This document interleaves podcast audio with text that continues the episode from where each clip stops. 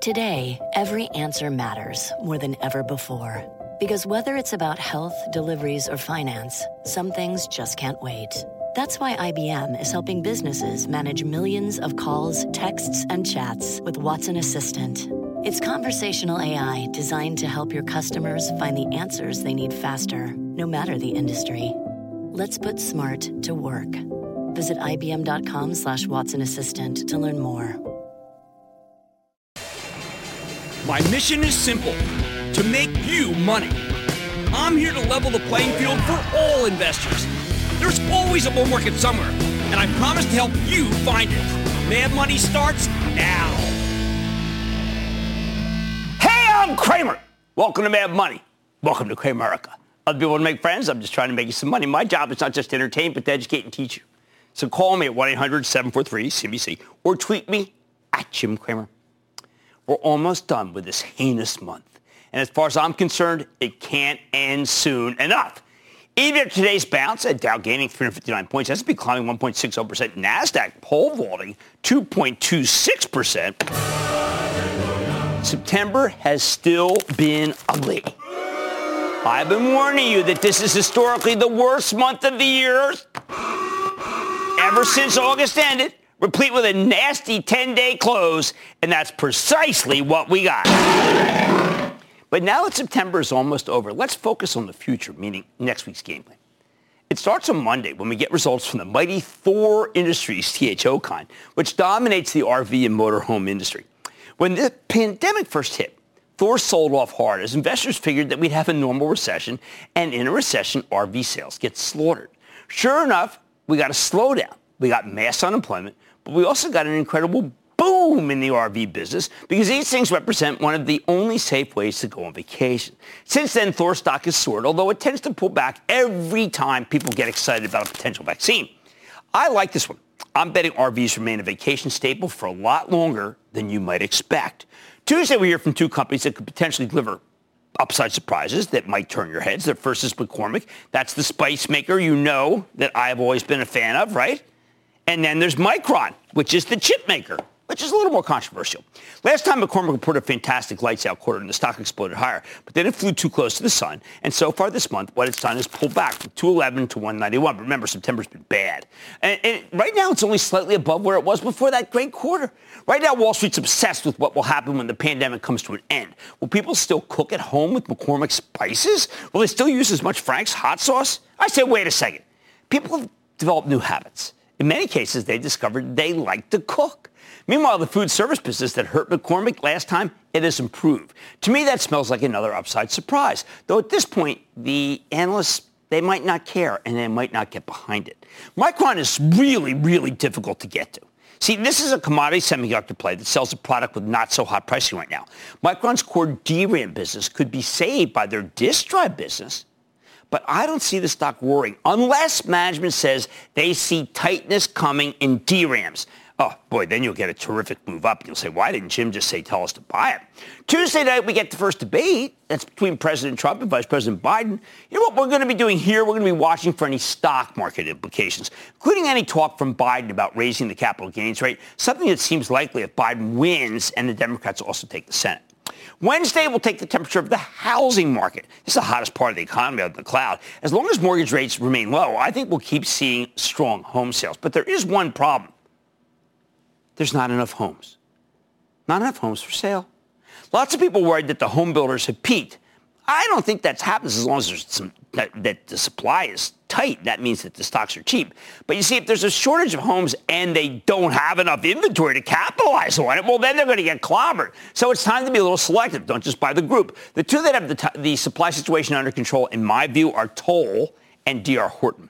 They're the ones that make the most sense at this point in the cycle. Although i have always been a fan of Lennar uh, for a decade. It's just that those are two that right now seem more on point. Thursday is the official start of earnings season, and we, we're about to get results that reflect another three full months of COVID-19. As always, PepsiCo gets the ball rolling, and I expect very good things here. That's why we own PEP for the Charitable Trust, which you can follow along by joining the ActionAlertsPlus.com club. Now, this stock's down 14 points from its February high. It sports a 3% yield. I think that means there's less downside risk than most with interest rates so low. Plus, I'm betting PepsiCo's having a terrific quarter because their Frito-Lay business is the snacking. And we are snacking like crazy from home, right? The work at home people, they can't stop eating Frito-Lays. I like this one ahead of the quarter. I'd buy it. We also hear from Conagra, CAG, and, I like them too. I'm betting their frozen food business is incredibly strong right now. Millennials love it. I have less conviction, though, with Conagra, in part because it only yields 2.4%, even as the stock is much cheaper on an earnings basis. Still, at these levels, I'm on the sidelines for, uh, let's just say, its lack of longer longer term consistency. Then there are two more stocks that I need a better read on: Constellation Brands STZ and Bed Bath and Beyond BBBY. Constellation's beer business is killing it with consumers even as bars are closing at a frightening pace. Doesn't matter. The consumer side of the business is much larger. Constellation is the fastest growing portfolio of beers, including Corona and Modelo, along with the rapidly growing Spiked Seltzer biz. I suspect they'll have a good quarter. The lately it feels like nothing these guys do is good enough for this for the stock. I mean, it doesn't seem to matter. I mean, I always want to hear about their investment in Canopy Growth, the Canadian cannabis business. But right now, that whole industry comes down to a Democratic sweep in November, coupled with Biden changing his mind on full legalization. Canopy's home base in Canada is just too saturated. Go read that Aurora Cannabis, and you'll know what I mean. Read that conference call. It's terrible. As for Bed Bath & Beyond, this one's difficult because it's a turnaround story. Turnarounds are tough to pull off, even in the best of times, and they often lead to disappointment in the worst. I think CEO Mark Tritton's doing, he's doing an amazing job. And Bed Bath sells housewares, one of the strongest categories in the entire economy. We heard that from Jeff Gennette the other day from Macy's. But this company never spent enough on digital, and Tritton's still in the process of improving its once terrible cost structure. Honestly, I'd be willing to take a chance on Bed Bath. If it's not for one thing, I'm going to try to explain this as simply as I can. The stock has had a huge run in the last few weeks, and if it keeps climbing in the quarter, I think it'll come in too hot. I have been a big believer in this turnaround and I, from when it was, when it was say at 10, 11. And I'm not going to give up on it now, but the bar is very high thanks to this recent rally. Plus, Bed Bath is very heavily shorted, people betting against it. 60% of the float is short, which is insane. And those shorts will try to foment panic by slamming the stock down after the quarter's announced. Just wait and see. The numbers will come out. The shorts will blast it even before the conference call. And it could pull back hard as people think, wow, must be a bad quarter. I want you to be ready for that possibility. Watch carefully because if the shorts do push Bed Bath to a low level, uh, low teen, say, after a solid quarter, then I'm going to come out here and say you got to buy it. Finally, on Friday, we get the Labor Department's non-farm payroll report. As the clock ticks closer for the election, this employment data gets more and more important. I think Friday's number will disappoint because we haven't gotten any more stimulus, and we're now experiencing a second wave of COVID. Maybe it won't matter as much as it usually does because this is a highly unusual election uh, between the pandemic, the protests, sometimes turning to riots, the empty Supreme Court seat, and of course the Fed trying to keep rates as low as possible. But the unemployment number is very weak. It will absolutely have an impact. The bottom line, we're finally kissing the month of September goodbye next week, and I say good riddance. I don't know if October will be much better, but I doubt it could be much worse. Let's go to David in New York. David. Hi, Jim. How are you? I am good, David. How are you? A question regarding uh, Sysco Corporation. I've owned it since June of this year. Uh, it, when I bought it at $63, it has bounced down to the low 50s and then up to 68 in recent weeks. Now it's 62. What's your assessment of this company in view of the, uh, you know, current environment with food distribution and closed restaurants? Uh, right. Um, well, that is my worry, sir. I mean, I first of all, it's a well-run company. Second, that dividend is big uh, at almost 3%. But I am going to have to defer because I see so many restaurants uh, going under um, as we get into colder weather. It's just going to be worse. So I'm going to have to say, no, this one is not for me. Let's go to Brandon in my home state of New Jersey. Brandon. It may not be Brandon. Hello? But is, is that Brandon? Yeah, it's, it's, Hayden. Hayden. No, it's Hayden. Excellent. Hayden, what's going and, on? Uh, and I'm in Kentucky. But anyway, um, my question is on Reynolds. I heard about it uh, whenever you first brought it on several months back. Uh, made a little money on it, and I sold it a while back. But after earnings, and it, I've seen it's just been dropping down like eight percent in three right. months. Wondering, do you think it's going to be these stocks are not? You know, hey, I'm going to tell you, these stocks are not working. Okay, when I say they're not working, what I mean by that is, is that people have decided that these soft goods, that these are pantry stocking uh, companies, and we're not, we're, we're not doing that anymore. So therefore, people are letting these go, and I'm not going to get in the way of that maelstrom. Michael in California. Michael. Booyah, Jim. Booyah. So as you likely know, legendary big wave surfer Laird Hamilton and his company Laird Superfoods just went public. Given that industry is trending more towards health-conscious foods, do you think consumers should ride the wave or let this one pass? Thanks a lot. Yeah, I know. Um, you know, we, I, I, I know I sound repetitive, but I, I like Beyond Beyond Meat. That's the one I like. Uh, I just think that you don't want to have a you know million shits in this game because then you're going to end up with like a UNFI that blew you up or a Hain that blew you up, and I don't want that. I have faith that Ethan Brown is going to deliver Beyond Meat, and that's what I'm doing because that is the best in show, and I have always been a best of breed guy no matter what. All right, September's been ugly. Thank heavens for today, but it's been ugly. Uh, but we're almost done, and I don't think October could be worse. Well, Mad Money tonight. As people look for ways to get out of the house but still stay isolated from others, could a company like Brunswick make sense here? Yeah, the boating company. I'm talking with the CEO. Then the next tech debut is on deck. It's Palantir. It's set for a $22 billion thing called a direct listing. We'll explain. I'm talking about what to expect. And should you buy the stock of Costco in bulk here? I'll tell you how the wholesale club's business is made for this moment. So stay with Cramer. Don't miss a second of Mad Money. Follow at Jim Cramer on Twitter. Have a question? Tweet Cramer. Hashtag mad tweets. Send Jim an email to madmoney at cnbc.com or give us a call at 1 800 743 CNBC. Miss something? Head to madmoney.cnbc.com. CNBC's Workforce Executive Council is a premier group of C suite human resources executives from leading companies across the country.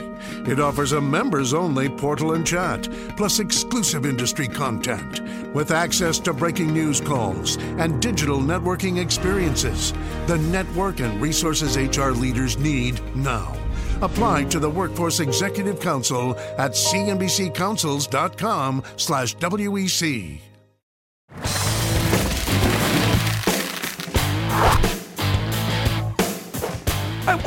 Happened to all the, the great outdoor stocks?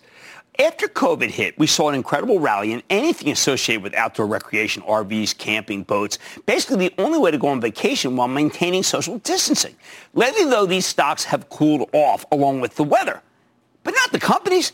Take Brunswick Corporation, the king of the boating space. Think Boston Whaler or Mercury Engines. Here's a stock that surged to a multi-year high of $74 at the end of July for pulling back to roughly 20, down 20% to $58 and change today. Brunswick reported a magnificent quarter on Ju- July 30th, and while the stock initially rallied, it quickly gave up its gains. And that was the tell that Wall Street was turning against the outdoor plays. Now, you could argue this business is seasonal. It's a lot less fun going boating in December. But I think this year's different. Brunswick already had lean inventories. Throw in the insane level of demand we saw over the summer, and I think they're poised to keep making a fortune. But don't take it from me. Let's check in with David Foulkes. He's the CEO of Brunswick to get a better sense of how his business is holding up now that summer's officially over. Mr. Foulkes, welcome back to Mad Money. Thank you very much, Jim. Great to be here. Okay, so David, I think there's a misperception on Wall Street. I think Wall Street feels that, yes, we had this kind of blip up because of a pandemic, uh, and it was great social distancing for a while, but that trend's over. So therefore, you shouldn't own Brunswick because it's going into the winter. But this time, it, it, your sales have held up much better. They have. You know, last time we spoke, Jim, was in the middle of the selling season. Obviously, we had huge demand. We were up, I think, 40% over prior year, but this season has really extended. And even in the presence of tight field inventories, just in early September, sales are still up significantly. I mean, really significantly versus last year. Now, inventories are low, so supply is going to be a bit constrained, but we, our production is going up quickly. We are hiring people, producing as fast as we can. We've hired almost a thousand people over the last several months just to keep producing. And even as we exit the selling season in the northern markets, we need to keep our production levels up to fill tremendous dealer demand for restocking in, in the first part and even through most of 2021. Okay, so David, what a lot of uh, analysts tell me is, okay, Jim, you're too wild about these situations. Here's why. The pandemic's almost over. Uh, and once it's over, it's just going to go back to the way it was. I think that's wrong on two assumptions. One is that the pandemic's about to end. But the second is, I think people rediscovered boating. I mean, I, have always been a boater, but now people who have never, who never boated, particularly women, by the way, want to boat. Yeah, you know, as we said earlier, Jim, uh, in June and, and, most through most of the second quarter, about 40% of all the boats we sold were to people who had never boated before. And you were right, that over-indexed on younger people, more women and more ethnic minorities. So a great new cohort of, of younger people and more women coming into the boating space. And I think really re-energizing it in a way that will carry the boating uh, boating volumes forward into multiple years. And of course, the low, the low uh, field inventories are generating tremendous restocking demand from our dealers too. So we expect uh, next year to be extremely strong. And I think that you're putting your money where your mouth is. I mean, uh, if things were really bad, you wouldn't be doing a repurchase. And if things were really bad, you wouldn't be paying down the revolving credit facility. Yeah, we know we see the pullback, as you mentioned, Jim, which is really across the leisure uh, sector. But our cash generation has been very strong, and we, we felt it was the right time to go back into the market. We expect to complete $100 million of share repurchases uh, this year, and we think we're taking advantage of this pullback because our stock has plenty of room to run. Now, how about the different kinds of boats? Are people trading up from my 17 foot to the 26 like my wife wants? Or are people buying more expensive boats? We have a lot of different lines, and there's some really, really gorgeous boats that are, are more expensive than the one I have. Well, you know, uh, one of the advantages Brunswick has is this tremendous portfolio that goes from value boats through uh, you know, kind of mid mid value boats up to these really premium brands like Boston Whaler and Sea Ray. And so we have entry points for everybody. People certainly are trading up, but they're really entering the market all up and down our portfolio, which is quite remarkable. Now, this Freedom Boat Club, you know, up to you were you were much fewer locations when even when we saw each other last. You now have 243 locations. Tell people about that. That's another way to get involved for those who, who want to boat. It is. It's a shared access model. It's a club. You pay to join and then you pay a monthly fee that gets you access to a number of boats in a particular location, essentially a fleet that you book on an app. Uh, but it also gets you reciprocal access. So if you go on vacation, you can join the, the local club in the area that you're vacationing. As you mentioned, Jim, we had about 170 locations when we bought Freedom Boat Club just about a year ago. We now have 243 locations. Membership up about 30% uh, just this year. Twice as many women uh, join Freedom Boat Club as mm. buy boats. The demographic is three years younger, so we're accessing a you know completely new demographic here with Freedom Boat Club.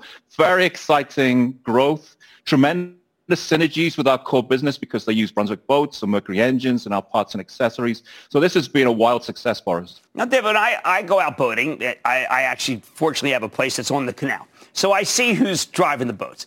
I think because maybe there's no camp or there's nothing to do or people do it at home, I see 17, 18, 19 year olds driving boats, beautiful boats, by the way, that normally I wouldn't have been trusted unless you're like 25, 30. If, has the age gone down of, of people who are, who, who are learning to boat? It definitely has, Jim. You know, just between 2019 and 2020, the average age of a, a Brunswick boat buyer went from low 50s to high uh, 40s. But some of our brands, our Heyday, which is a, a value wake sports uh, brand, the average age of a of a buyer is about 39. Ooh. And certainly the usage of the boat is by people that are much younger. If you think about the fact that there are about 10 to 12 million registered recreational boats in the U.S., but about 140 million people every year participate in boating in some way in the U.S., you know that there are a lot of young people uh, participating in boating, even if they don't own the boat. All right, one last question. Uh, speaking of young people, young people like electric vehicles. Now, I know there's this outfit, X-Shore in Sweden. They've got a chargeable uh, boat. Any hope that we could see uh, some sort of EV from Brunswick? Uh, we have a lot of activity going on on electrification, Jim. Um, marine is a bit of a different set of physics to right. road vehicles, but but certainly electric power is coming in. That it was very purposeful when we bought Power Products, which included the leading advanced battery uh, manufacturer in marine, Mastervolt. That's part of our portfolio, and that is an area where we're working a lot. So you will see electrification come in. around the edges of marine, it will be a long time before it replaces some of the core product when you think about when electric vehicles became popular, it was when they were able to, to demonstrate utility that was equivalent to a conventional vehicle. And we're a little way away from that. But uh, watch this space. Certainly we will see uh, more electric boats in the future. All right, that's terrific. Well, anyway, the stocks come down. Anybody who's ever boated knows that it's just the most fun thing in the world. I'm surprised your stock's gotten this low, David. I think it's too cheap. Obviously, you do too, or you wouldn't have announced that repurchase. Thank you so much. You are very welcome, Jim. Great to see you. One of my themes is these issues, whether it be cooking, whether it be uh, Costco, whether it be boating, this stuff is now ingrained. It's not going away. Unfortunately, neither is COVID. David Foulkes, Brunswick Corp, symbol BC. I like it.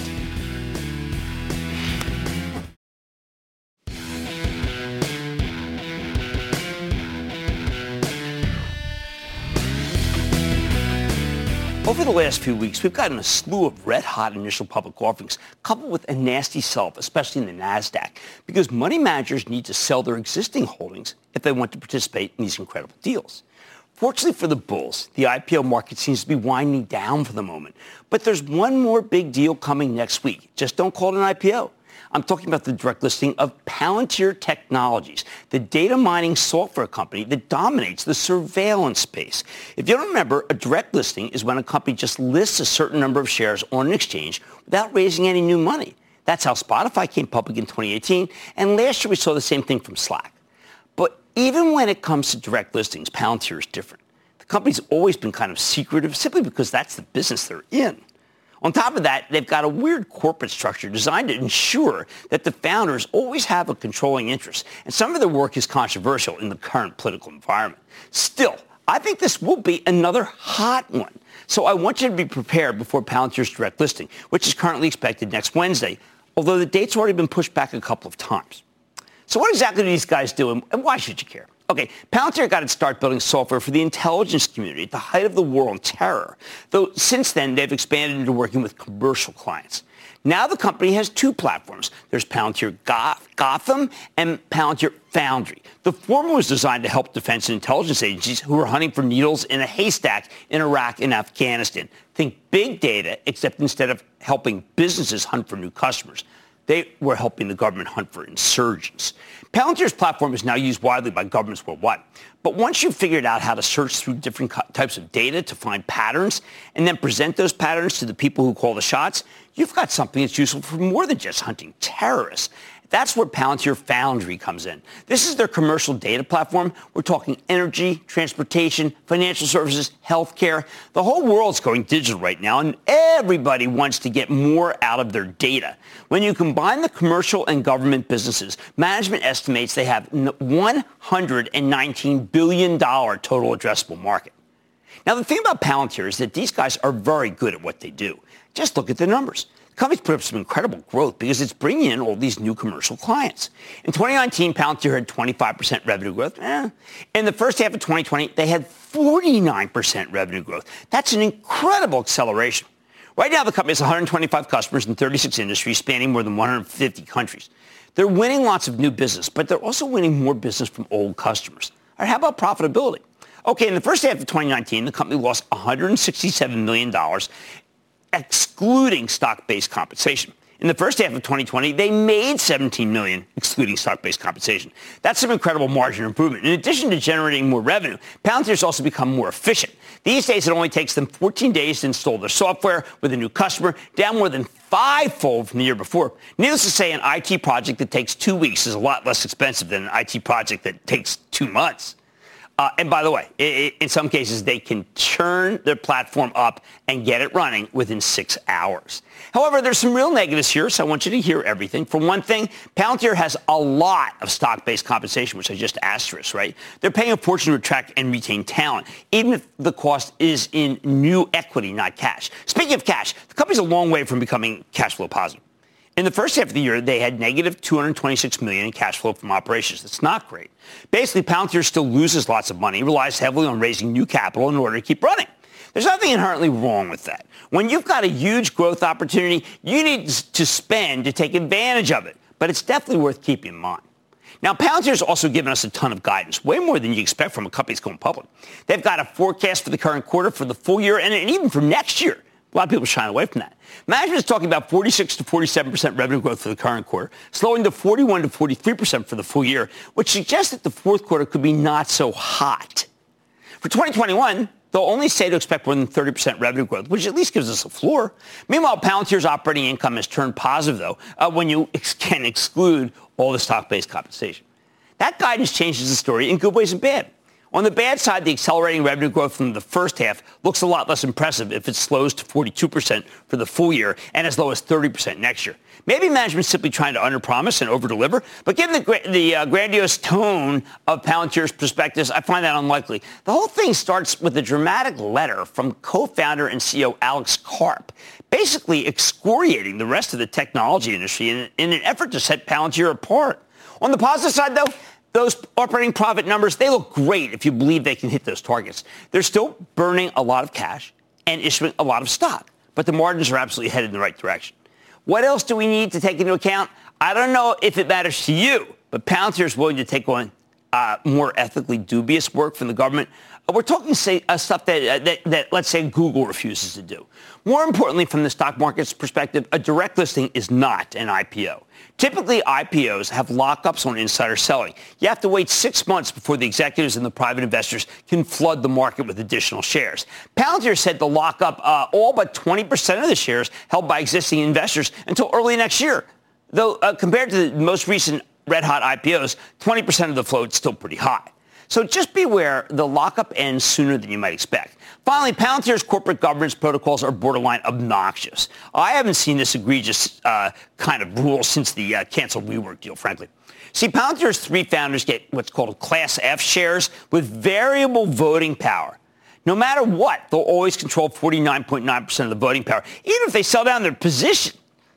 Plus, as the Wall Street Journal reported this morning, the company does a lot of so-called, and I quote, related party transactions. For example, the company lent $25 million to one of its founders in 2016. He only repaid it in August. Right now, this stuff may not seem like it matters, but if Palantir starts screwing up, just remember the common shareholders can't do anything about it. You're just going to sell if it doesn't work. So how much should you be willing to pay for this thing? We've heard that the stock could start trading around $10, which would value the company at 22 billion from the get-go. At $10, the stock will be trading at 20 times sales or 16 times next year's numbers, assuming they come in at the low end of the forecast. That makes Palantir cheaper than recent deals, although it's also got much slower growth. The bottom line, I'm hesitant to give this one a full-throated endorsement because I hate the Class F shareholders thing, too much like feudalism. But right now, the numbers do look good. If you can get Palantir for around 10 bucks or ideally less on a pullback, you got my blessing to buy it. Just don't pay up too much for this one. There's too much mystery to it and too much selfishness, too, at least when it comes to corporate governance. Let's go to Arbon in New York. Arbon. Hi, Jim. How you doing? I am doing well, sir. How about you? Doing good, thank you. I really appreciate you allowing me to ask my question of live course. On, the show. Of uh, course. I really enjoy the show. Thank you. My question is related to uh, Vroom and the e-commerce car buying space as a one to one and a half year investment. What's your opinion on that? This is a tough one. It's a tough one because um, I, I I'm a CarMax guy. Uh, I think that Vroom's good. I am also, by the way, a Carvana guy. Uh, I don't want to go down to Vroom, even though a lot of people think Vroom's better. I like those other two that I just mentioned, even though these guys have some very smart people working for them. Let's go to Sam in Tennessee, please. Sam. Hey, Jim, quick question. Sure. With Beyond Meat's price target being downgraded, what does that say for the FMCI merger with Tattooed Chef? Look, I. What is your price target for Tattooed Chef Hearst merger? Uh, I'm not. Look, I mean, this is one of those. Again, you know, I, I am not a tattoo chef. Guy. I've looked at the stock, a tattoo chef guy. I am a Beyond Meat guy. I think Beyond Meat is the best of breed in that segment. So I am just going to reiterate that I think Beyond Meat, which held up under a huge onslaught of people not liking it, is the winner in the category. All right, Palantir's direct listing is a big deal. I can't give you my full blessing unless you can get it for around $10. Hey, much more Mad Money ahead, including my take on Costco. What can the big box retailer signal about the COVID-19 pandemic? I'll reveal it. Plus, time to turn in some homework. Don't miss my take on some under-the-radar names I learned from you, Cramerica. and all your calls rapid fire tonight's edition of the Lightning Round. So stay with Cramer.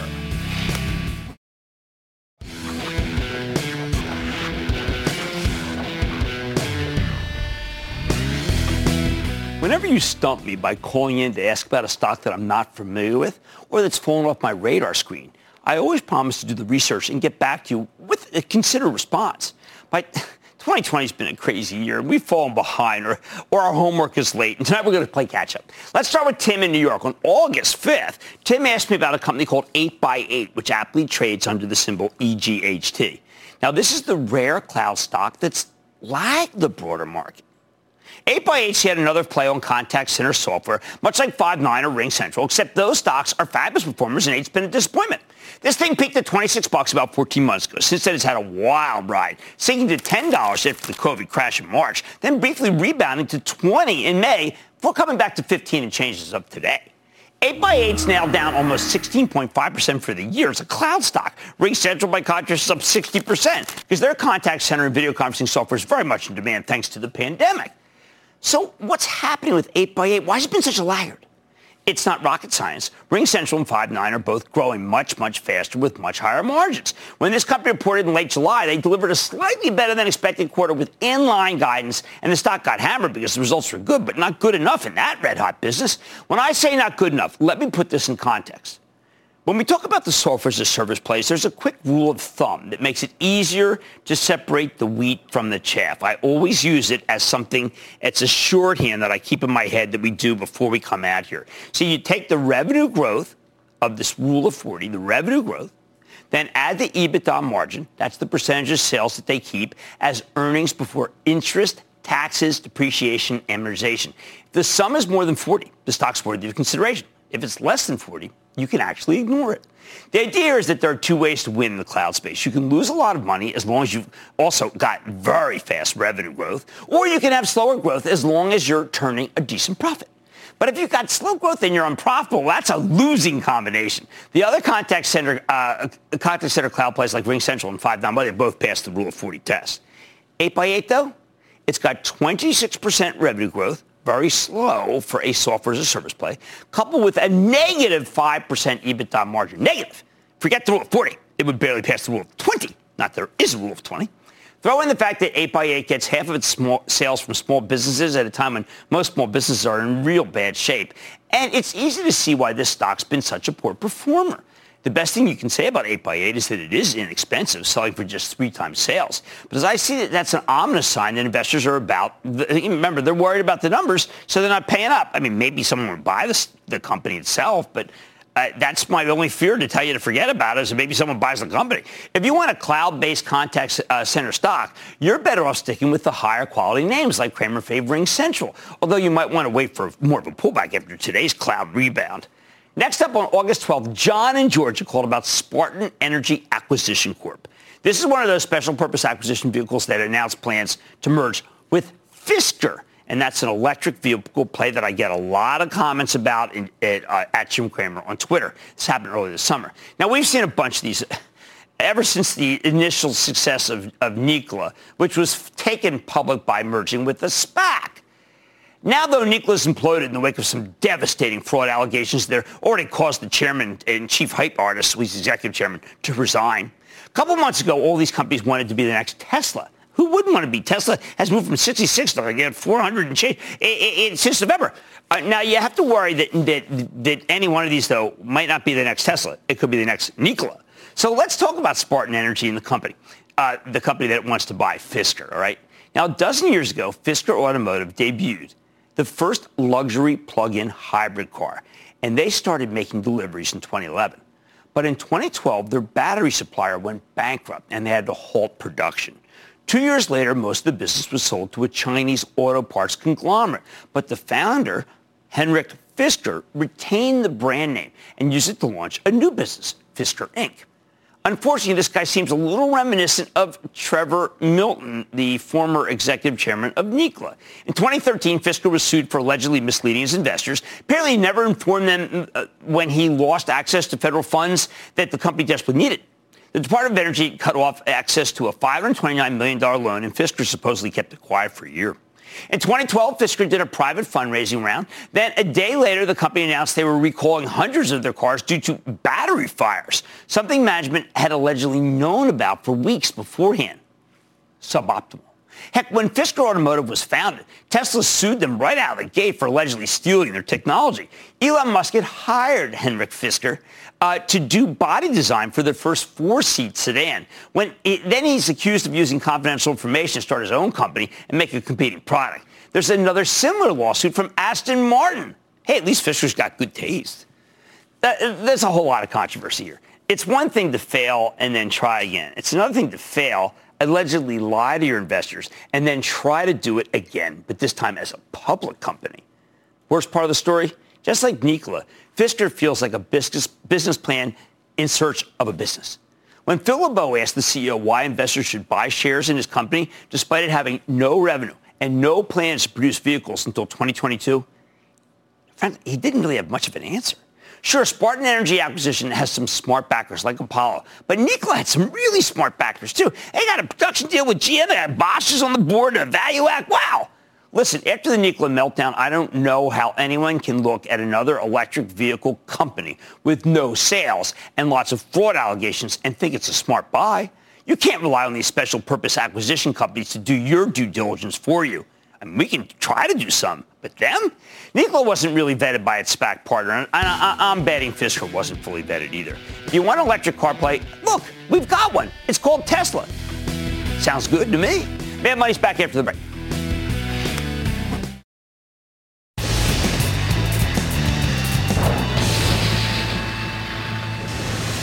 It is time. It's time for the light room. What's up, Ralph Gordon? Motors, one night service here. Bye, bye, bye. Play the sound.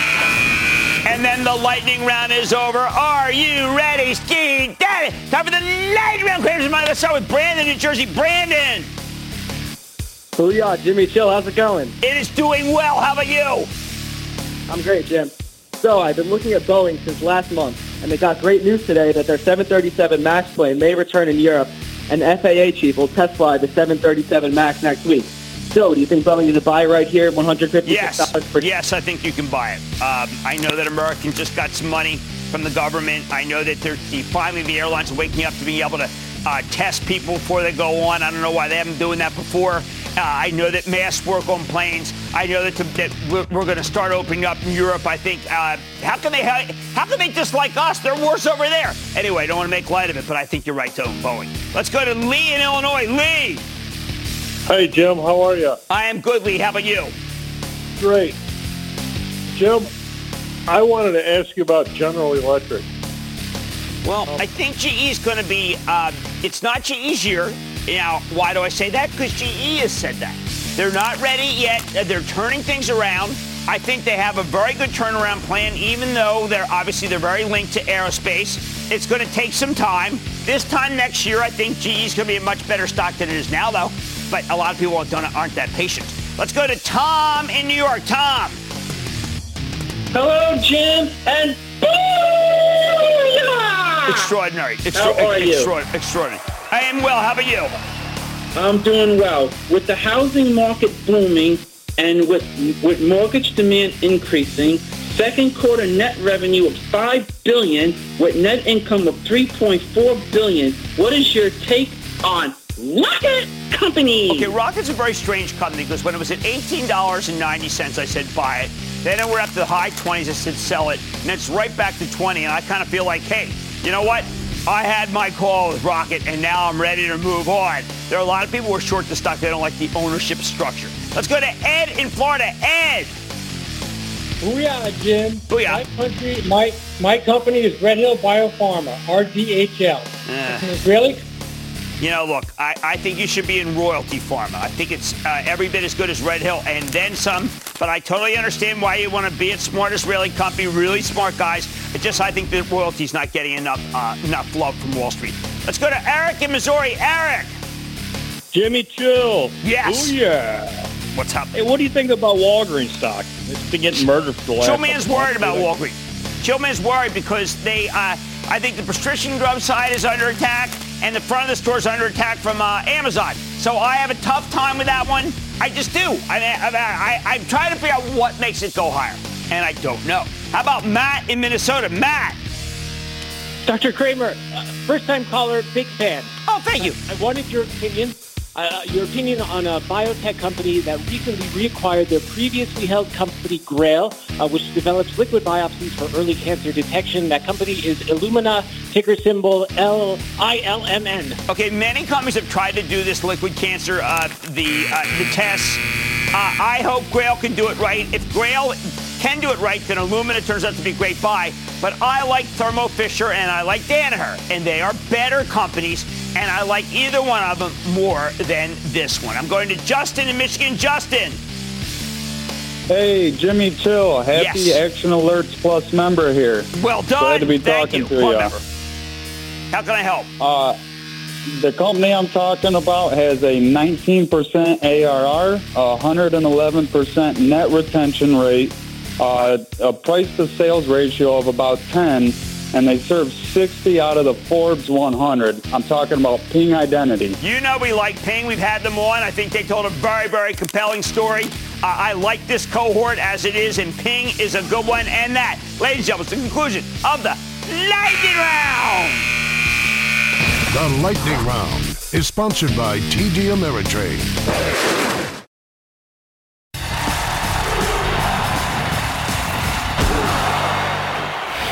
It ain't over till it's over. Ever since COVID got rolling, the analysts have habitually underestimated the staying power of both the pandemic and the way it is changing our behavior. Even when a company like Owens and Minor, which makes personal protective equipment, tells us it's going to have a blowout year, Makes sense. The analysts take forever to go on board. When it comes to home builders like Lennar, they're being dragged kicking and screaming to stay on top of the earnings. Same goes for Darden, where they're, they're finally realizing that it's a last man standing restaurant situation. They assume we get the virus under control or it will go away or, or we, we get a vaccine much faster than plausible. So they're constantly m- missing some big wins, the ones that are really, just call them the COVID beneficiaries. But the best example of the gulf between expectations and reality, it's Costco. The big box club reported yesterday, and while the numbers were great, the analysts still got freaked out. They're worried about a spike in COVID spending to $281 million. They need to pay bonuses, and the number of new customers will stick with the chain once the pandemic is finally beaten. I say wake up. Unlike the analysts and most other chains, Costco has been one step ahead of the COVID posse the whole time. They were the first store with a no mask, uh, no service policy. At a time when other chains were still worried about scaring away customers by making them do something inconvenient. Costco gambled that most people would welcome a safer shopping environment. And that paid off. Between their many efforts to keep the, stores disease-free and the already wide aisles that make social distancing easy at Costco, this company's cleaning up right now. And that's how you get 11% same-store sales. That's a staggering number. Yet the stock went down because the analysts are skeptical again. Oh, they've got a whole list of worries. Uh, once shoppers have stocked up on toilet paper and cleaning products, won't they stop coming? Once COVID goes away, won't the new patrons go elsewhere? And hey, uh, why the heck does Costco need to spend so much on keeping its employees safe and happy? Look, that was the undercurrent, okay? With all due respect, these concerns are moronic. Why? Let's start with the bonuses. Listen, Costco has always paid its employees better than every other store. And it's always been a good investment because it means they can maintain their best people. Chains that pay less have much higher turnover, which means they need to spend a lot more time training new workers, and those training costs add up. One of the reasons Walmart bumped its salaries a couple years ago is because they kept losing people. As for the COVID expenses, obviously they'll go away whenever the virus does. I think it's insane that analysts are fretting about how Costco will lose customers when the pandemic's over, while they simultaneously freak out about costs that will also go away when the pandemic's over. Uh, that, that's oxymoronic. Any loss in customers will be made up by improving gross margins. Uh, it, it, it, Uh, though, just to be clear, I, I, don't expect them to lose many customers when this is over. It's not a worry I have. It seems to be a worry they have. So you've got to remember, Costco's a wholesale club. There are membership fees, and the customer base is as sticky as it gets, grows about 5% a year. Mean, what a business model. What happens to Costco when all this is over? Come on. They were doing great before COVID. They'll be doing great during COVID, and I'm sure they'll do great after COVID, too. It's called management. The most important thing to keep in mind, Costco offers the best prices in retail by far. They sell a relatively small selection of goods in massive bulk quality, quantities, which allows them to give you incredible deals. Now, I don't know about you, but my home is quickly evolving into an outdoor entertainment center because it's the only way to safely interact with people during the pandemic. And after what we heard on the conference call, it's clear a lot of other people are doing the same thing. But now it's getting colder. So you know what you need? You need heaters. Costco sees the pattern. That's why they stock spiral flame patio heaters for $399. Sound expensive? Wait a second.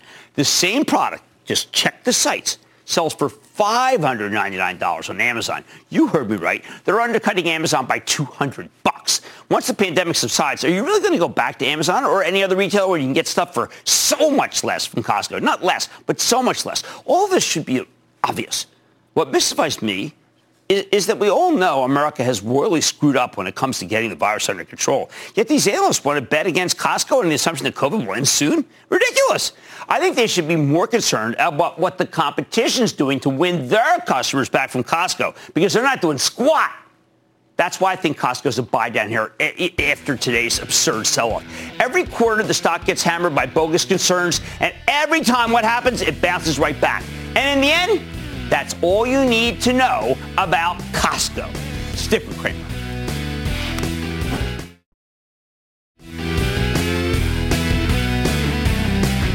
You know, I've always had a fondness for cruising. And the cruise line stocks, after just being terrible, are starting to bounce. They got an upgrade today. If you are so uh, inclined, the one you need to buy is Norwegian. Why? Because Frank Del Rio raised a ton of money, and now he can ride it out. Like I said, it's always, the bull market summer. I promise I plan just for you right here on Mad Money. I'm Jim Cramer, and I will see you next time. CNBC's Workforce Executive Council is a premier group of C suite human resources executives from leading companies across the country. It offers a members only portal and chat, plus exclusive industry content, with access to breaking news calls and digital networking experiences. The network and resources HR leaders need now. Apply to the Workforce Executive Council at cnbccouncils.com slash WEC.